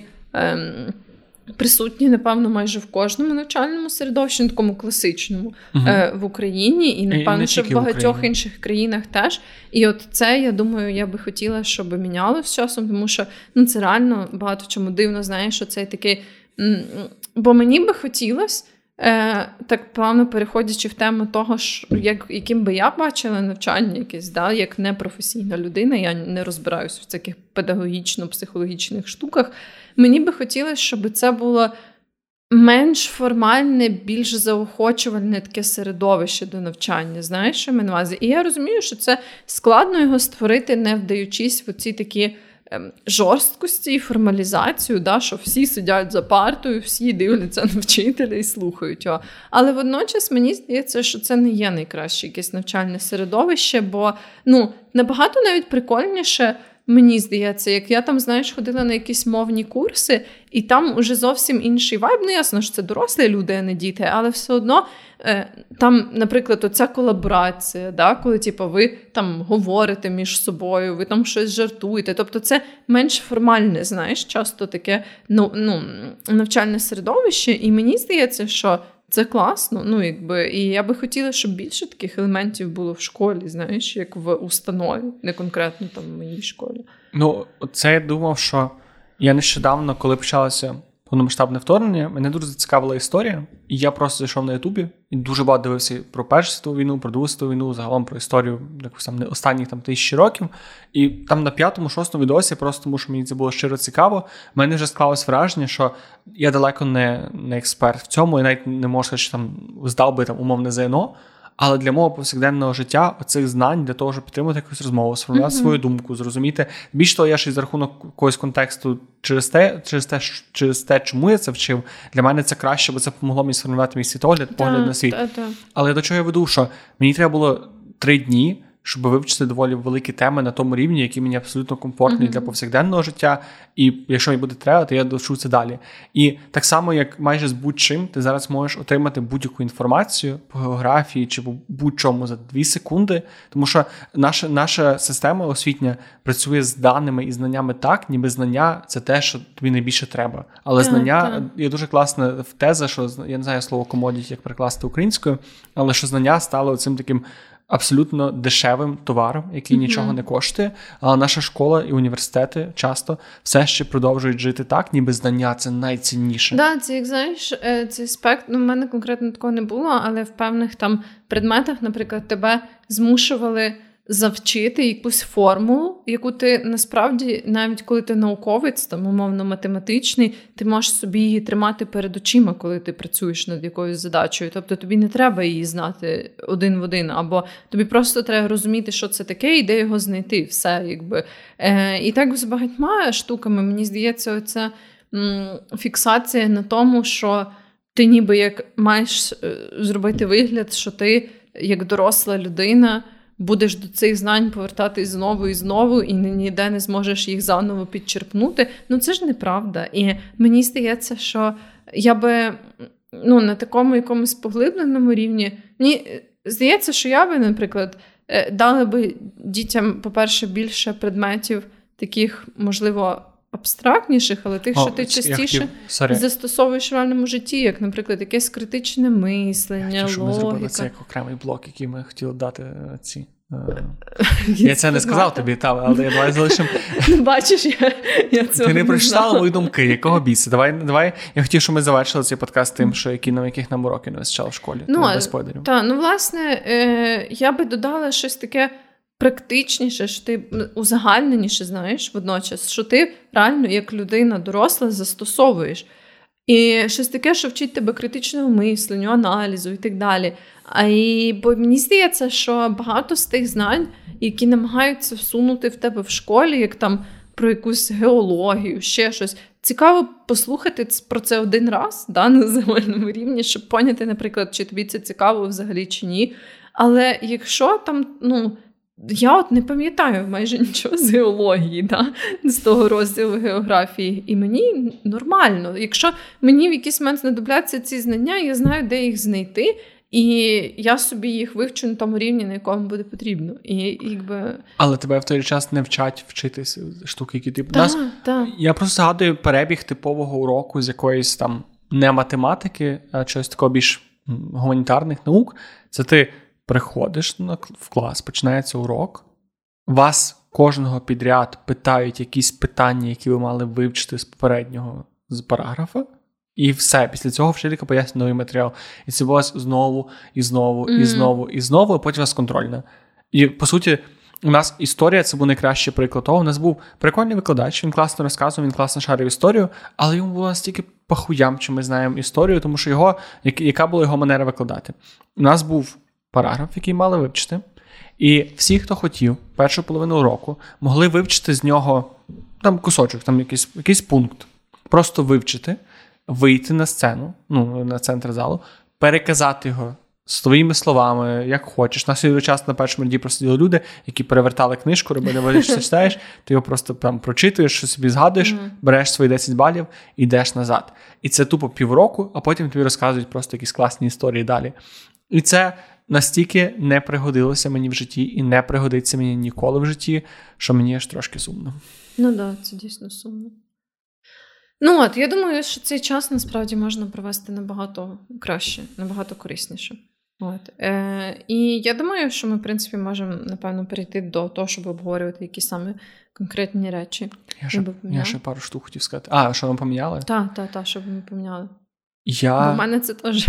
Так, я просто думав, що ми вже говоримо про те, що ми поміняли. Я вже я, мене все, я все міняв. У мене весь подкаст про те, як я поміняв систему освіти. На жаль, я не не думаю, що в мене буде така дійсна можливість, але це один з аспектів, який мене дуже сильно мотивує не мати дітей. Я не хотів би їх пускати в українську школу. Можливо, я думаю, що є винятки, і я би зміг знайти, але все ще для мене такі ніби. Я би не ну і точно я розумію, що я би не дав дитину в в неприватну школу, mm. швидше за все. І я би дуже детально це вирішував. І я був, напевно, найгіршим батьком, який може бути для вчителя, тому що я би дойобувався до всього, що тільки міг. Але ладно, що би я змінив? Перший пункт, який мені здається, поміняв би школу. Просто якби можна було змінити щось одне, але все лишити одне і те саме, я би змінив це. Це час, коли починається школа. А, да, я погоджуюсь. Бо це це піздець на скількох рівнях. На школа починалася о 8.30. Не теж. Тобто ми вставали ну, все. Здається, що? Я вставав в 7 ранку, тому що yeah. я жив доволі близько до школи, і ну, я пішкам з 20 хвилин доходив. І просто це це так тупо на стількох рівнях. Ти я пам'ятаю, школа це постійно ти сонний, так, ти постійно так. невиспаний, ти постійно зайобаний, перший рок ти не сприймаєш, ти просинаєш тільки десь до третього року, четвертого, коли вже, а потім ти обідаєш, е, ну маєш оцей перекус, е, нажираєш солодкого, і тобі вже не до навчання, потім йдеш додому. І це, по-перше, це тупо. По-друге, дітям так. Треба спати, настільки корисний так, сон так. для здорової людини. Зараз я би не проснався сьомій ранку, тому що і при тому, що в принципі я лягав плюс-мінус в один той самий час. Що зараз, що тоді. Але зараз я би ніколи не признався собі ранку, просто тому, що я розумію, що це тупо не корисно для мого здоров'я. І те, що всіх дітей в Україні, в дуже багатьох країнах кожен день змушують байдуже, чи ти сонний, чи ти не сонний, чи ти висипаєш, чи ти не висипаєш, ти маєш зранку встати і піти, піти mm-hmm. хотів сказати, на роботу, але на навчання. Yeah. І це так тупо, тому що діти. Є ж купа досліджень про те, що якщо в тебе нема повноцінного сну в дитячому віці, це дуже сильно впливає на твій розвиток твоєї, твого mm-hmm. мозку в дорослому віці. І школа буквально робить тебе тупішим, тим, що ти встаєш зранку. Та, я так з цим страждала, якщо чесно. Я просто ненавиділа вставати оце зранку в школу. Просто це для мене було саме ужасне. Не знаю, я так це не любила. Я ніколи не виспався. Я пам'ятаю, що я не, я не пам'ятаю жодного, ну, я не пам'ятаю всіх днів. Але я пам'ятаю, що я кожен день буду виспаний. Кожен так, день я так. прокидався і невиспаність це була моя нормальна штука. А ще мені пощастило, бо я доволі. Я не є, ну, я там ні сова, супер, ні жайворонок, я доволі так ну, рано лягаю. Е, але в мене були однокласники, які ну, доволі їм комфортно було там до другої, третьої ночі не спати. Бо ну, так вони влаштовані, такий в них режим, вони там, напевно, досі його притримуються. І для них це, напевно, просто піздець. Спати по, я по 5 годин. А. Це я така людина, яка страждала через це дуже сильно. І як твоя кора? Олега мозку? Не знаю. Могла би бути краще. Могла би бути краще, реально. В общем, да, я би це теж поміняла однозначно. А що що ще ти би поміняла? Я би ще е, знову ж таки, я хочу говорити про е, такий умовний ідеальний світ. Я розумію, що це все на практиці має свої якісь нюанси і так далі. І взагалі не я цим займаюся плануванням якихось навчальних штук, слава Богу. Бо я в цьому не те, щоб дуже розбираюсь. Але я би ще робили якісь, не знаю, курси, воркшопи для вчителів з приводу того, як подавати інформацію. Знаєш, з приводу цього, з приводу публічних виступів, оцеї інтерактивності, ще чогось. Тому що. У мене от були класні вчителі, але були такі, які ще типу, таке враження, що вони ніби перший день прийшли, знаєш, не настільки погано подавали інформацію, або настільки монотонно, або настільки нудно, що ну це просто було неможливо. Навіть якщо тобі був цікавий предмет, то ти просто вирубався через деякий час. Знаєш, ну може не прямо засинав, але але може і прям засинав. Да, може і прям засинав, але ти прям був уже не там.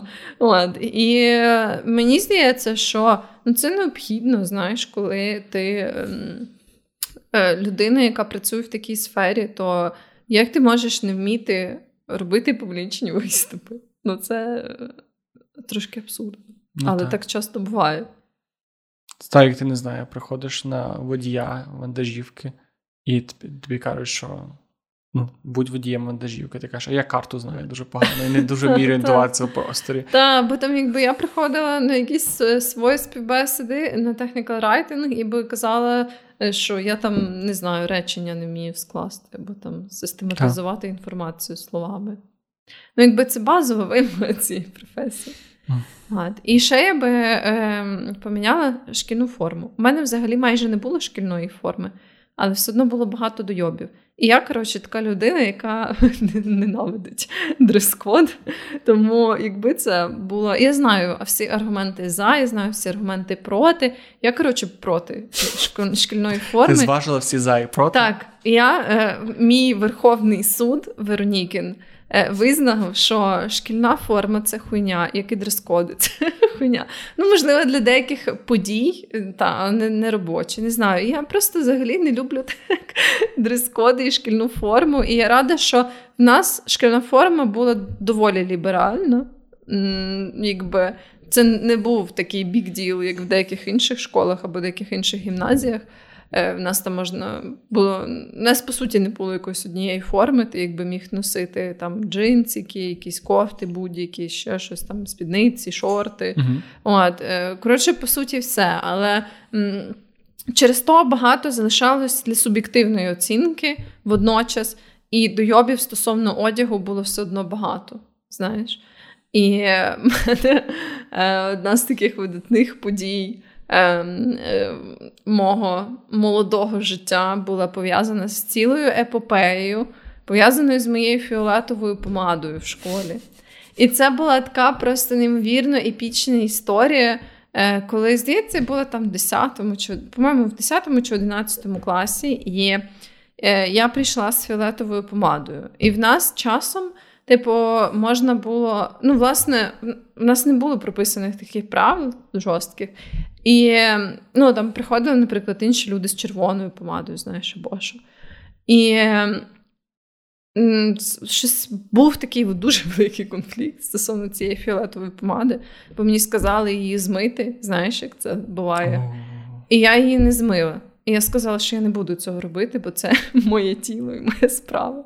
І... Це дуже ліберальна думка для школи. Переважно. І там стільки було всяких цих срачів, бо типу, мене прям вигнали з якогось уроку. Е- повели ще якусь залупу до якогось там зау чи ще щось.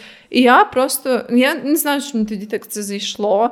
Певно, через те, що знаєш, я якраз начиталася цих статей, типу, про права жінки, знаєш, про це самовирішення через зовнішність. І я була така, я не буду змивати цю помаду, це моє право. І я прям трималась до останнього. І я хочу сказати, що я виборола своє право на ту помаду.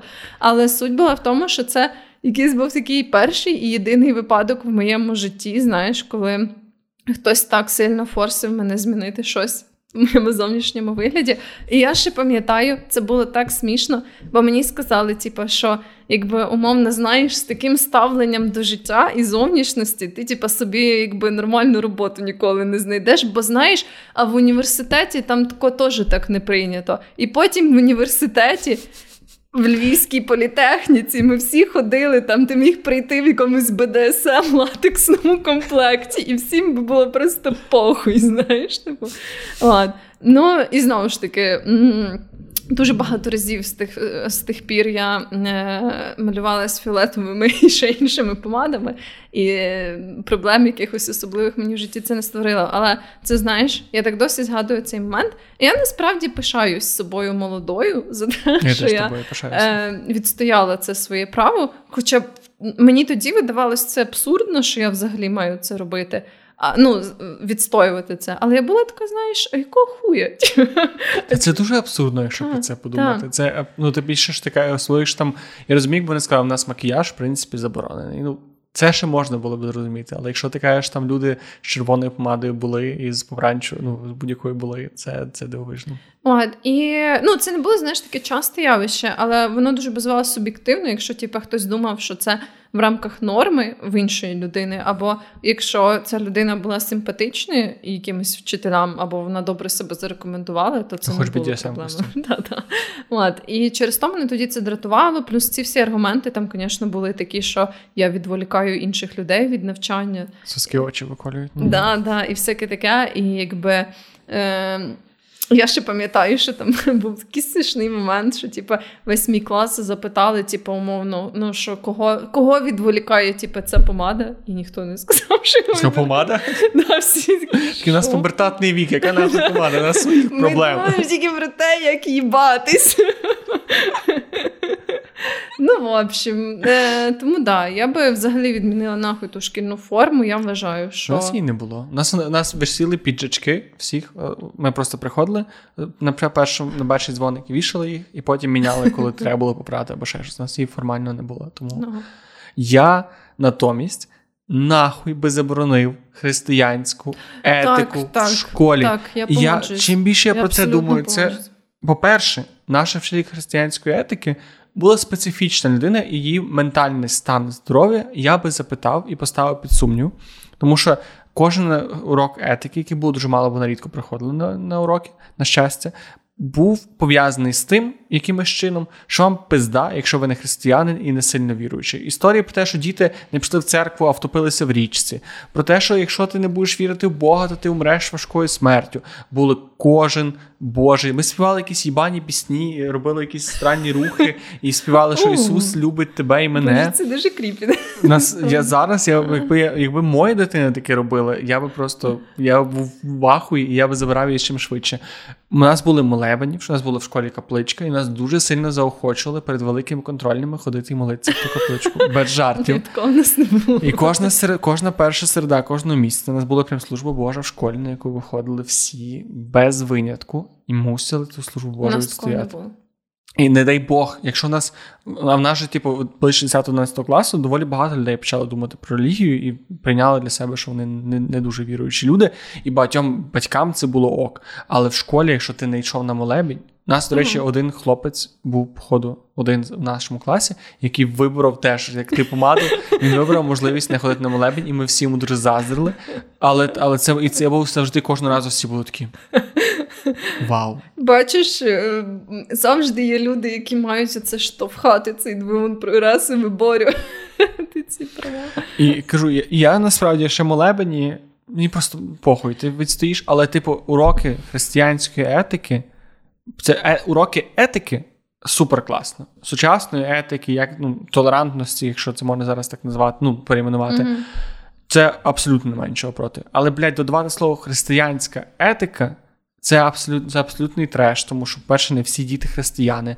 Не всі, я маю на увазі, це може бути людина іншої конфесії, це може бути людина іншої віросповідання, це може бути людина, яка просто не хоче вірити. І це типу так, таке так, нав'язування, так, що це просто це, не знаю, уроки комунізму. Мені, до речі, дуже багато е, історій таких подібних е, з оцих більш західних регіонів чогось так склалось, е, що е, з людьми, з якими я спілкувалася, які вчились в. Е, цих регіонах, таких, особливо на Галичині, то вони всі майже завжди розказують якісь піздіцові історії про те, як їх там е, форсили піти на перше причастя. О, нас, не, нас не піти на перше причастя. Це було таке, як я не знаю, навіть не знаю. Для мене це так странно, тому що в нас зовсім не було такої релігійної складової, і це було нечувано, щоб типу, в школі були такі речі. Бо це піздець. Так. Тому що це нормальні, адекватному суспільстві. І це і я на школі це досі. У нас досі є така пличка, у нас досі. Я не знаю, що нас є уроки Бо там є кликали священника на випускні до деяких моїх друзів. О, звичайно, у нас кожен. У нас, блядь, кожен з перший останній дзвоник був священник, який говорив, типу, молодці, діти вам горно, а потім ходив і кріпив нас водою. Кожен, кожен, кожен рік у нас не було виключення з цього. Нас типу, ні, Нас... такого не знаю. Абсолютно. Ну тут я погоджуюсь, це однозначно хуйня якась явно треба забрати. Я що ще написала? Я би хотіла покращити їжу насправді вже в школах. Тупотенко, здається, вже займається. Так, да? серйозно? Ну так була ж ця е, розроблена нова нове меню. Я не знаю, як наскільки воно імплементоване всюди, але. Ух ти, я було. не знала, я не знала. Це ж був той це, круто. це ж було дуже багато людей. Я я, я тоді дуже чув краєм вуха цю історію, і було дуже багато людей, які такі, так Клопотенко написав, що там, типу, рагу з якогось там манго в школах мають видавати. І я тоді теж це слухав і такий думав, блін, реально, невже я настільки відірвано написав це меню? І я буквально нещодавно щось задав про цю історію, вирішив mm-hmm. для себе зрозуміти, в чому, чи дійсно там таке якесь їбануте меню. А, І заходжу, і там PDF-ка на 30 слайдів з просто, типу, 40 позицій на сніданок, на обід. І там є позиція, ну там дійсно є якісь там більш екстравагантні з трюфельними якимись там штуками. А є гречка, нормально, просто смачно зроблена гречка. І я просто розумію, що це, це теж було такий. Бо це це, це не йшло від моєї мами, яка така кожен раз, коли щось стається нове, що з них зараз там електронні журнали, вони завжди, типу, Пізда. Та, то, та, та вони не розуміють, як то працює. Вони не, нічого, вони, якщо зміни, завжди зміни приймаються болісно. І моя мама ще доволі така. Насправді я мушу її виділити, тому що вона доволі такий більш набагато більш один з найбільш прогресивних педагогів, якщо не найбільш прогресивних з тих, які я зустрічав у своїй школі, але все ще в моїй картині світу цього недостатньо. Mm. Так що таке. От, ну Мені їжа шкільна дуже не подобалась. У нас у нас був буфет. У нас, сорі, я просто вже поностальгую як я почав, нас е, найкраще, що було в нашій школі в плані. Найкраще загалом, що було в нашій школі, в нас е, відкрилося десь, я був в 8-7 класі, відкрилася пекарня прямо біля школи. Mm-hmm. І кожен день нам завозили свіжі булочки. І вони були такі просто. Я досі, Вони досі продаються у мене в селі. І як тільки приїжджаю, беру булочку з пломбіром mm-hmm. або з гущонкою. І це це гарно. Це просто це найкраще, що мак кофі і дві булочки з пломбіром. Це просто була моя віддушна. Нас, певно, найкраще було те, що Моя школа була недалеко від Макдональдсу. Я про таке міг тільки мріяти. І це було дуже файно. Якби в мене ще було більше грошей, як я вчилася в школі, то я би, певно, тільки. Ти пам'ятаєш, скільки тобі давали грошей в день? Так, я пам'ятаю мало. А ти пам'ятаєш, скільки Я пам'ятаю, що мені довгий час давали по 5 гривень. О, на 5 гривень це був мій. Так, та, такий стейпл. Тому що це, я пам'ятаю, якось було прив'язано до проїзду і до ціни якоїсь булки. Що, типу, знаєш, там умовно 5 гривень вистачало, щоб проїхати туди і назад, бо я мусила їздити на громадському транспорті до mm-hmm. свою школу. Е, І цього, типу, мало би вистачити, щоб туди і назад приїхати, плюс там ще якийсь прикол, знаєш. О, це прям ні, у нас 5 гривень це було суто, щоб поїсти. Ні, от в мене було так, бо мені ще давали з собою їжу, або там ну, певний час приплачували в школі, потім я її не їла. І, Але це так, це була якась стандартна штука, і мені часом давали ще якісь додаткові гроші, бо моя мама завжди була такою прихильницею думки, що типу, е, має бути трохи більше грошей, ніж тобі потрібно з собою, щоб якщо там якась емердженсі в тебе. Ну, це насправді та, як це було далеко, у нас просто до школи додому можна було пробігти за 15 хвилин. Ну от, ну я теж там економила, не платила за проїзд чи щось таке, знаєш, щоб потім на якийсь бургер в Макдональдсі не збирали. No. От, Ну таке, ем, то да, то було весело. І я би ще поміняла, напевно, я би замість християнської етики, там, де вона була, або взагалі якихось релігійних штук, я би додала секс освіту нормально, тому що це піздець. Типу, те, в якому стані. У нас трохи було секс освіти, але вона така була хаотична. Все дуже залежало від вчителя, який тобі щось розказує. Там якісь відео, типу, про аборти, відео, знаєш, вау. щось. Не, це вже не досяг, Типу, щось розказували нормально, щось розказували дуже дивно. Ну, коротше, воно все було таке, знаєш, відірвано від контексту. І якби не енциклопедії для дівчат, які я читала про там всі ці процеси. То... В нас на першому поверсі висів плакат. Там була така чорна пляма посередня, висів презерватив в пачці, і зверху писало снід, а знизу писало ВІЛ. І там, типу, зверху будьте обережні, щось в такому ключі. Оце була наша До речі, я пам'ятаю, що якось от як я ще вчилась на межі між початковою і середньою школою. Е, чи то була дуже висока захворюваність на ВІЛ і СНІД в Україні, чи що, але прям зробили типу, великий акцент в усіх школах на О, я теж те, що треба типу, захищати. А це був якийсь там рік захисту, щось там рік а може, зменшення. Да. Я не пам'ятаю, чому це було, бо не знаю, чи дійсно були якісь вибухи захворювання, але. Ну от, але та насправді ну, Україна довгий час ще залишалась так е, е, не на найкращому місці стосовно вілу і сніду. Зараз в нас вже є і безкоштовна ця. Е, безкоштовне лікування, і є ж оцей преп, тепер мені взагалі дуже цікаво, типу, що це так трошки відхиляючись від теми, але класно, що типу я за свій час е, прожила від того періоду, коли віли снід вважались невиліковними смертельними хворобами, і до того часу, коли тепер люди з ними живуть, мають типу довге відносно якби нормальне здорове життя. А ще й тепер з цим препом, якби ти можеш настільки убезпечити себе що це взагалі типу неймовірно, знаєш. Ну, просто Я ніколи ці... не думав про цей про цей просто, прогрес. насправді. Да, Просто цікаво, що навіть що тоді, я пам'ятаю, коли я була маленька і вчилась, тоді це прям, ну, по суті, був вирок, знаєш. А тепер це вже зовсім не вирок. Це просто, типу, така умовно хронічна штука, яку тобі треба менеджити, і все. От, І це круто. Але да, я би додала однозначно секс освіту, і я ще би, це, напевно, останнє з мого списку, я би поміняла фізкультуру. Е, я би зовсім інакше. Ми якось робили ще давно випуск про спорт, взагалі про фізичну активність. Mm-hmm. Це прям один з наших таких старіших випусків, але він, як на мене, все ще дуже актуальний. Я все ще десь так і ставлюсь до цих речей. І все ще хочу сказати, що в школі ем, мені прям зіпсували ставлення до фізичної активності як до елементу життя, не як до якогось там високого спорту чи щось таке. А от ну, мене, мені прям сформували таке враження, що я не спортивна людина, і все. Типу, я нічого з цим не можу зробити, і мені навіть нема сенсу пробувати. Бо в нас це все так виглядало, що ти завжди ну, раз там певний час мав здавати ці нормативи. Якщо ти не здавав, типу, в нас не було якогось нормального тренування, наприклад, яке би до речі, під... завжди були нормативи. Так, якби підводило під ці нормативи, чи там знаєш, наприклад, одного дня там ти знаєш, що через три місяці тобі треба пробігти на такий то час і протягом трьох місяців ви потихеньку, типу, від твого рівня доходите до того. Ні, яке, типу, просто раз на три місяці тобі треба їбануть, типу, цей спринт або їбануть ці кола. І в мене, очевидно, я не була така суперспортивна. Ем, і не сильно цим цікавилась от в період цієї середньої старшої школи. І в мене виходило погано, я відчувала себе не дуже добре. І на мені, знаєш, от якраз було це таке клеймо, типу, що я не спортивна. Все. І це клеймо було не тільки якби зовні е, в школі, але ну, і в моїй свідомості. Я просто думала, що знаєш, все, мені не дано і нема що пробувати. У мене був схожий досвід, бо я, я напевно, попадав десь в середнячки або нижче середнього, але в мене це було трошки по іншій причині. І основна причина була в тому, що я пішов з п'яти років в школу.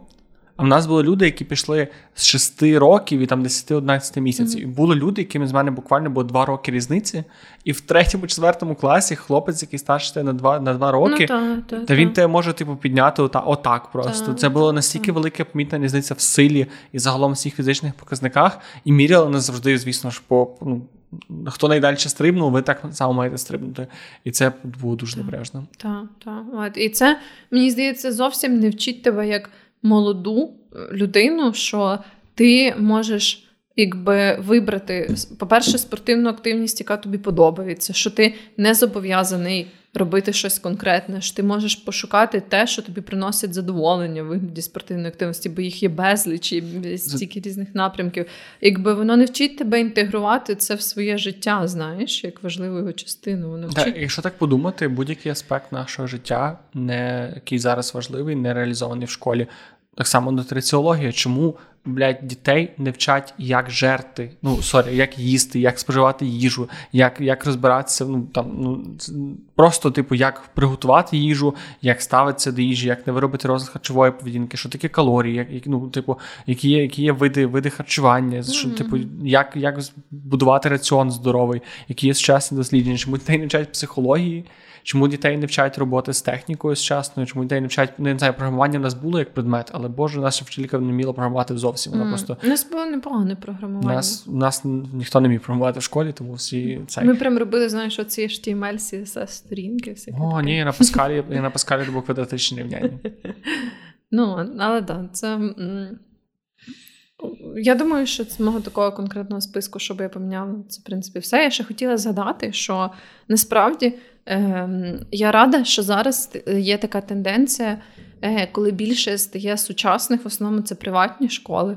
Але які мають вже іншу концепцію, е, інший підхід до навчання. І я, от е, поки готувалася до цього випуску, я ще запитала свого друга, власне.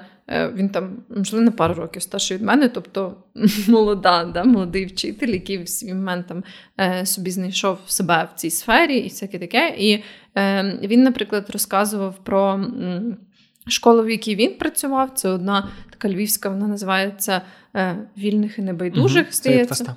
Так, так. І е, він розказував про те, що е, там буквально діти обожнюють цей процес навчання. І коли в них починаються канікули, вони прям сумують, що вони будуть канікули, і вони не будуть ходити в школу. І в них там, е, ну як він сам сказав, е, а він старших класів чи молодших? Він вчив, наскільки я пам'ятаю, різні класи. Бо він, е, цей мій е, друг Олексій, якому я в принципі вдячна за те, що він поділився е, своїм досвідом е, роботи. Там е, він вчитель інформатики, і він відповідно взаємодіяв. В принципі, з різними класами, в яких там є інформатика. От І він розказував, що там реально така комбінація факторів, Е, і середовище, яке візуально, знаєш, таке більш сучасне, комфортне, яке там заохочує тебе для навчання, е, і ставлення до дітей, якби теж більш таке вільне, прогресивне, для того, щоб створити їм дійсно комфортні умови, тобто, знаєш, під там якісь індивідуальні потреби і так далі. Е, про те, що вони можуть вибирати якісь додаткові предмети, які їм цікаві, і в них є якісь там як відділення, такі школи пов'язані з певними спрямуваннями, як там школа мистецтва або школа іноземних мов, звідки вони ще там ще е, цікаві якісь штуки для себе можуть вибрати. І в них триразове харчування, там знаєш, і там дуже так дбайливо підбирають вчителів, щоб вони дійсно цікавились цими предметами і вчителюваннями, хотіли типу, цим займатися і придумувати всякі круті там активіті і так далі. От. І я насправді дуже рада, що таке вже є. На жаль, воно, напевно, не так доступно, і воно, певно, є тільки в великих містах, е, бо я не знаю, наскільки це поширено в менших. Але ну, принаймні, знаєш, мене радує, що такі місця є. Ну, Мені здається, що це ми дуже швидко. Я не знаю, наскільки швидко ми того. Я не знаю, як відбувається загалом реформа у світі, якісь такі глобальні. Але мені здається, що зараз настільки збільшується цей простір між актуальним, тим, що треба навчити, і тим, що нас вчать, що мені здається, що має дуже скоро. Ну так, але наскільки я знаю, то зараз наш поточний міністр освіти доволі конче. Ну, але це це мені здається, має бути. Ну, навіть наша освіта не сильно відрізняється від освіти там, в Америці чи багатьох інших країнах. Це зараз фінська система, якщо цікаво почитати про якусь класну класну реальну систему освіти, і там може бути якісь там багато хто японською для, але японська насправді така теж своїми нюансами, mm-hmm. вона дуже така mm-hmm. строга. Але загалом, та, по суті, крім фінської, там скандинавської системи, дуже мало прикладів такого якогось саме шкільного, тому що універи mm-hmm. там трошки інша ну, ситуація. Я думаю, що нам вже треба насправді закруглятись, бо ми дуже багато наговорили так. сьогодні, і ви вже, певно, всі заїбалися. Вже хочете назад в школу. Да. Ми навчили вас сьогодні. А такое Пара... швиденько бліц опитування, які би предмети так. ти додав. Давай просто я кажу предмет, ти кажеш предмет. І до, хто перший хто перший вирішить закінчити цю вправу? Е, психологію. Я би додала критичне мислення. Філософію. Е, я би додала аналіз інформації і її перевірка. Ну, знаєш, угу. розумієш, напевно, що в мене увазі. Я не сформулювала точну назву. Критичне мислення це нормальна назва? Ну, так, да, так. Да. Блін, я хочу сказати фінансова грамотність, але в мене була в школі фінансова грамотність, але вона вона непогана. Моя мама зараз речі викладає фінансову грамотність, але. У мене не було фінансової Фінансова грамотність. Я би додала. Ну так, те, що я казала, секс освіту, я би додала про сексуальність і. Загалом не тільки конкретно про біологію, сексуальності, анатомію, а, а саме взагалі те, як воно відбувається в світі, в соціальних інтеракціях і так далі. Нутриціологію.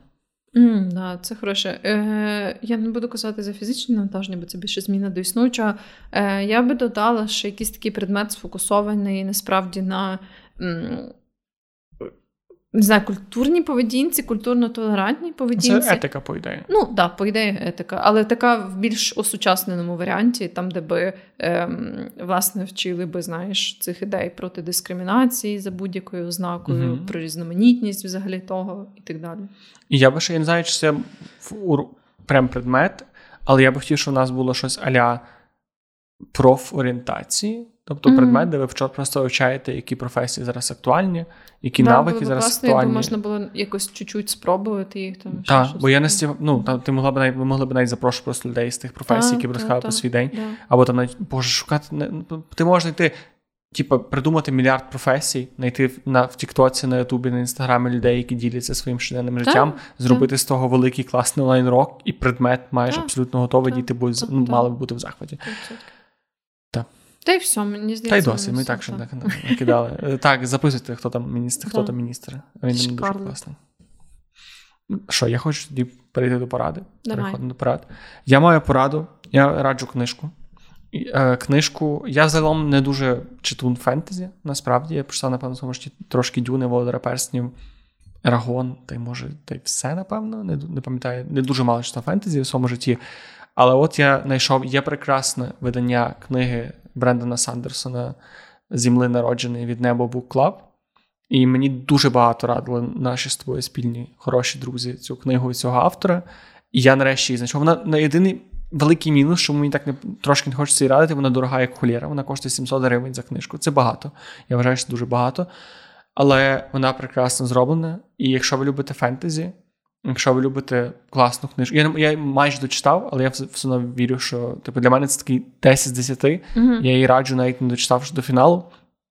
І єдине, що сумно, що це перша частина з трилогії, і не знаю, коли вийде друга третя частина, але чим більше ви будете купляти цю книгу, тим швидше вона вийде.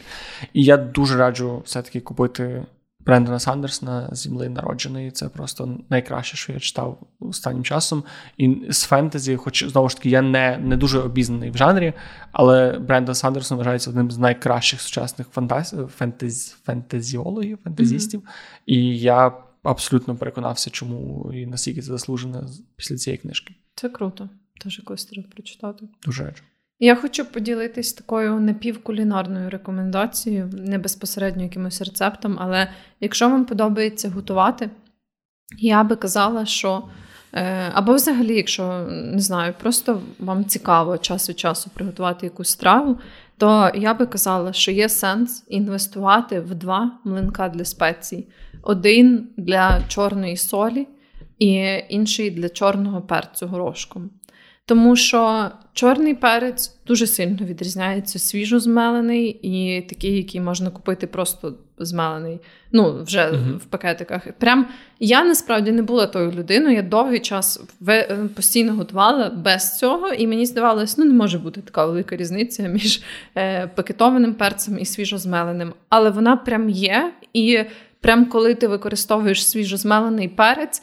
Він дає оцей свій смак чорного перцю, який я насправді ніколи не відчуваю, коли додаю пакетований перець. Ну, такий uh-huh. подрібнений. І чорна сіль, я теж так само десь думала, коли ем, читала про рожеву і чорну сіль. Я така думаю, ну як сіль може так сильно відрізнятись? Але вона відрізняється. І чорна сіль. Додає дуже такий прикольний присмак, особливо там до всяких салатів і всякого такого. Тому мені здається, що мати два класних млинка на прикольну сіль і чорний перець це прям must have. А можна цю штуку, як вона називається? Боже, та що? Ступка, ступка. така? Ну так, але це більше це ступка. Я хочу ступку, мені здається. У мене є млинок для перцю, але я хочу ступку, ну, мені бо це ще, дуже фенсі. Мені ще здається, що ступкою ніхто так не буде зйобуватись. Ні, ну хіба ти прям. Ну я хочу ступку. Ну добре. Богдане... Розкажеш. Добре. Розкажеш, як часто ти її використовуєш. Добре. Дякую, що були з нами. Так. Дякую, що пройшли з нами цей шлях по школі. Угу. Цю нашу трошки ностальгію. Я досі думаю про ці булочки, бо е, дякую, що були з нами ці годину 40. Добряче. Ой, та, та піздець. Е, Та й розкажіть, що ви думаєте, який був ваш досвід, в чому він був схожий або не схожий з нашим. Це завжди цікаво. У нас доволі різний досвід, тому цікаво, чи був у вас більше досвідів такого, як в мене, чи такого, як Вероніки. Діліться в коментарях. Ну і загалом ви знаєте, що робити, що нам було добре в тих всіх mm. соціальних мережах і штуках, де ви слухаєте подкаст чи дивитеся. Тому зробіть це, будь ласка, і гарного вам часу доби. Донайте на ЗСУ. І всім па-па, цямки-бомки. Бережіть себе.